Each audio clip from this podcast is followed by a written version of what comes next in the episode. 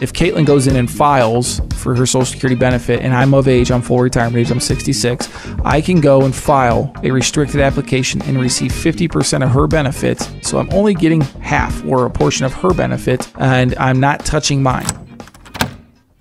It's time to retire with confidence. Welcome to Unlocking Your Financial Future with financial advisor Ben Schrock. Thanks for joining us on another edition of Unlocking Your Financial Future. Ben George here alongside Ben Schrock. Ben, holiday season. How's it going around your household? Not too bad. Getting all the Christmas shopping finalized, and uh, I hope this airs before Christmas, so that means I'm not a tardy shopper. yeah. Either way, we uh, you know this might air right after Christmas, right around Christmas time. But either way, we hope you all have a happy holiday season. I know it's crazy that the year's already wrapping up.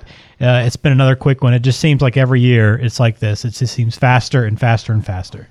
Yeah, for sure. And everyone always told me, all my clients, family, friends said, once you have kids, time even goes faster. And I, I always kind of rolled my eyes, but man, I'm telling you, it, it flies by. It's like simultaneously the slowest day each day, like as you're trying to battle each individual battle, but then like as you look at it, the big picture, all of a sudden it's like, oh, it's been three weeks, five weeks, it's been a month. Yeah. You know, it just adds up so fast. It's crazy. For sure. Uh, today, we are continuing our series on Social Security misunderstandings. We've already had two episodes on this. So if you've missed either one of them, make sure you go to Apple Podcasts, find the previous episodes, subscribe while you're there. But we, the first misunderstanding was Social Security is going broke. We talked about that one. And then last episode, it was about when to start Social Security, whether you start as early as possible or whether you delay as long as possible. Both of those are misunderstandings, and it's unique to every individual. And today we're talking about the misunderstanding that the Social Security Administration can help you choose the best claiming strategy for yourself. We'll talk about that misunderstanding. Plus, stay tuned a little bit later. We'll get to know Ben uh, just a bit, a little bit more outside of finance.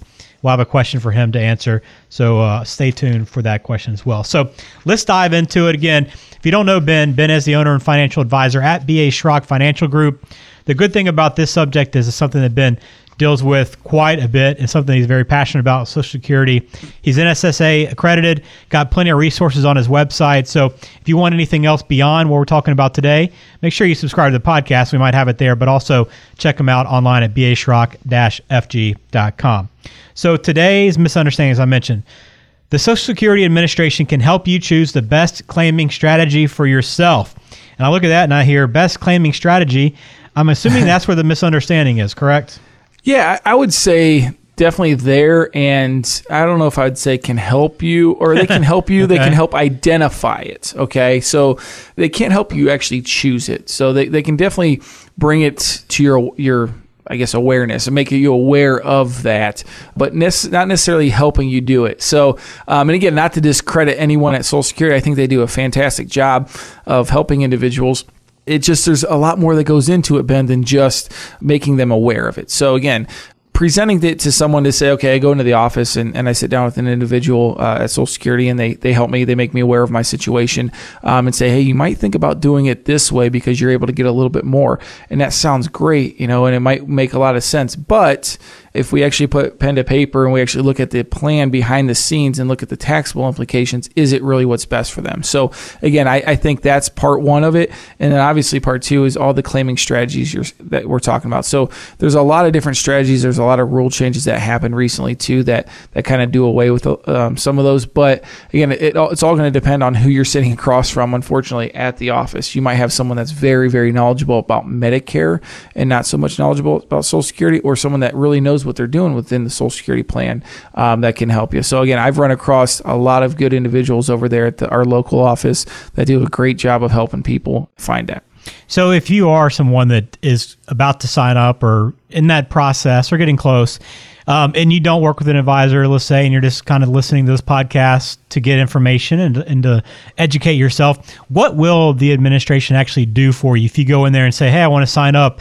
Will they actually walk you through the entire process and get you signed up, or will they hand you a bunch of forms and send you on your way? A lot of times, uh, I, oh, that's a loaded question because um, I, I, I, a lot of times I go with clients to the office. Some that okay. are really, really skittish, or they might have a little bit more complex plan with a, a, divorced spouse that has passed away and they're not remarried. There's a lot of things that can complicate the situation, so they're a little bit timid of going in on their own. But um, I've been in situations where I, have gone in the office and they said, "Well, we can't help you today. Uh, I can answer your question," and that's what they did. They printed off a ledger, answered a question, and uh, said, "I cannot help you file today. You have to do it on your own."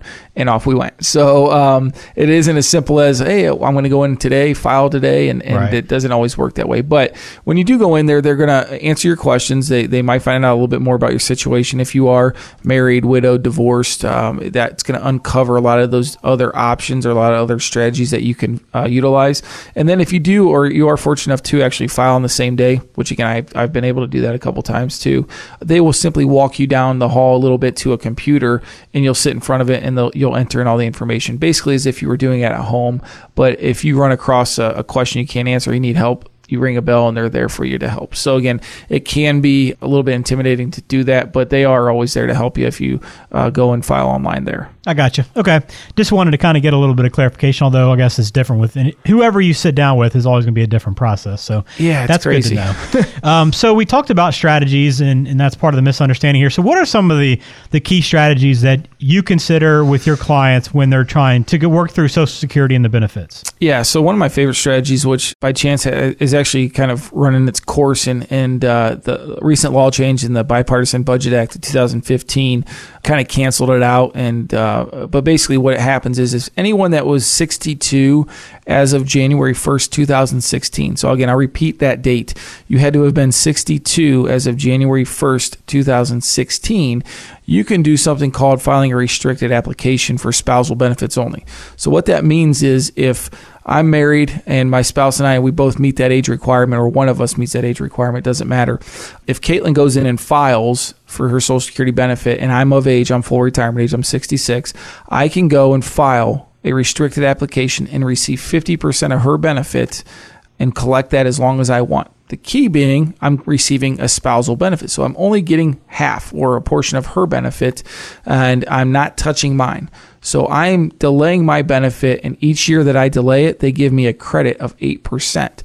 So that increases by 8% per year all the way out to age 70. And if I want to at age 70, I walk right back into Social Security and electively turn on my Social Security benefit, which is then maximized. So I've increased mine by 32% at that point in time. So it's a really, really cool strategy that you can still get income in the door from both sources and also maximize one as well.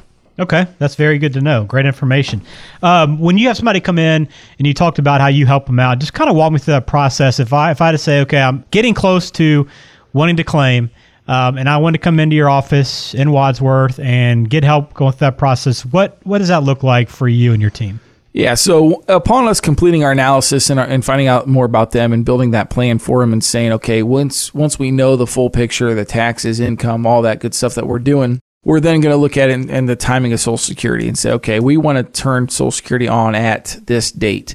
And if they want to, we bring a computer in and we can have them file right there in our office with us, and we can sit right by their side and help them through that process. So uh, we try to make it as stress free and as easy of a, of a process that we can. We've done a lot, helped a lot of clients with those applications and uh, helped them do that. So again, we, we always offer that up for them if they want to or take us up on that.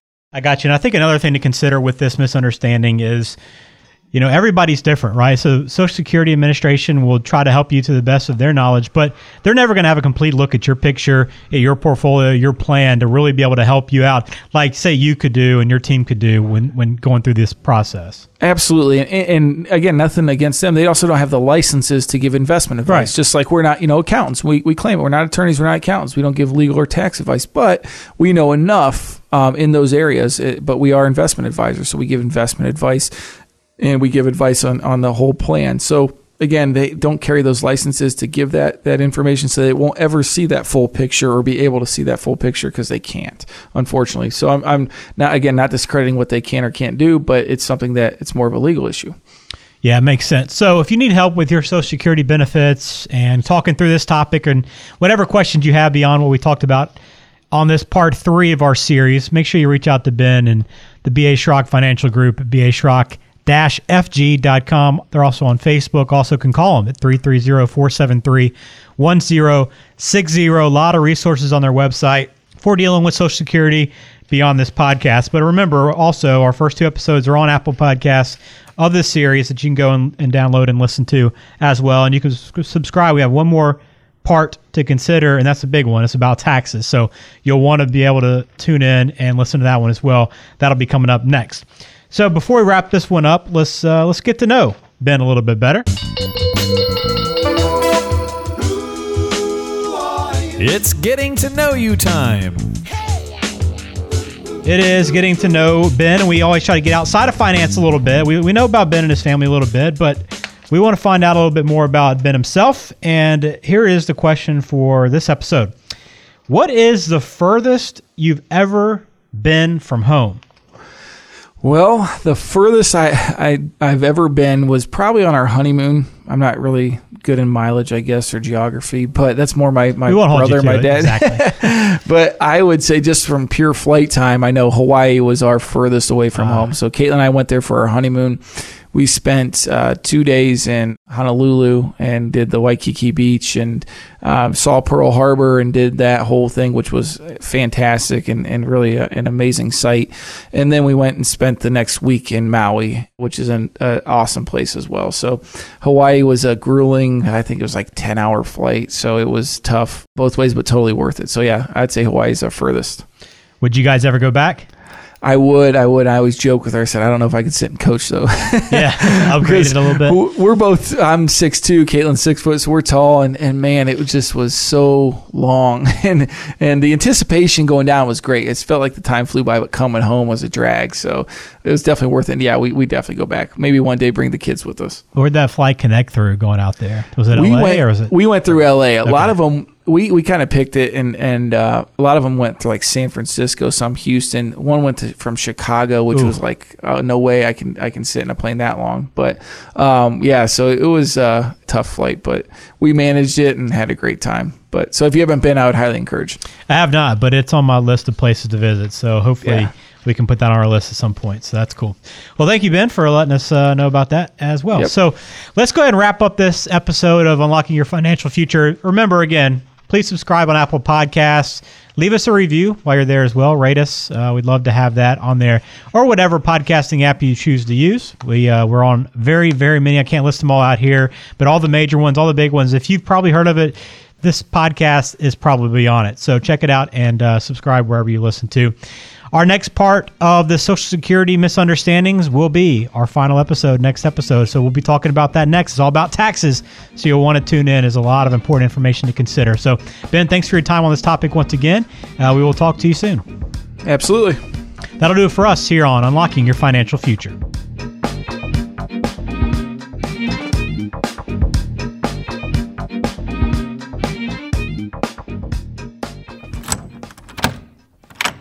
Investment advisory services offered only by duly registered individuals through AE Wealth Management LLC, AEWM. AEWM and BA Schrock Wealth Management are not affiliated companies. BA Schrock Wealth Management is an independent financial services firm that helps people create retirement strategies using a variety of insurance and investment products. Investing involves risks, including the potential loss of principal. Any references to safety, security, or guaranteed lifetime income generally refer to fixed insurance products, never securities or investment products. Insurance and annuity product guarantees are backed by the financial strength and claims paying ability of the issuing company. BA Schrock Wealth Management is not permitted to offer, and no statement made during the show shall constitute tax or legal advice. You should talk to a qualified professional before making any decisions about your personal situation. We are not affiliated with the U.S. government or any government agency. This show is intended for informational purposes only. It is not intended to be used as the sole basis for financial decisions, nor should it be construed as advice designed to meet the particular needs of an individual situation.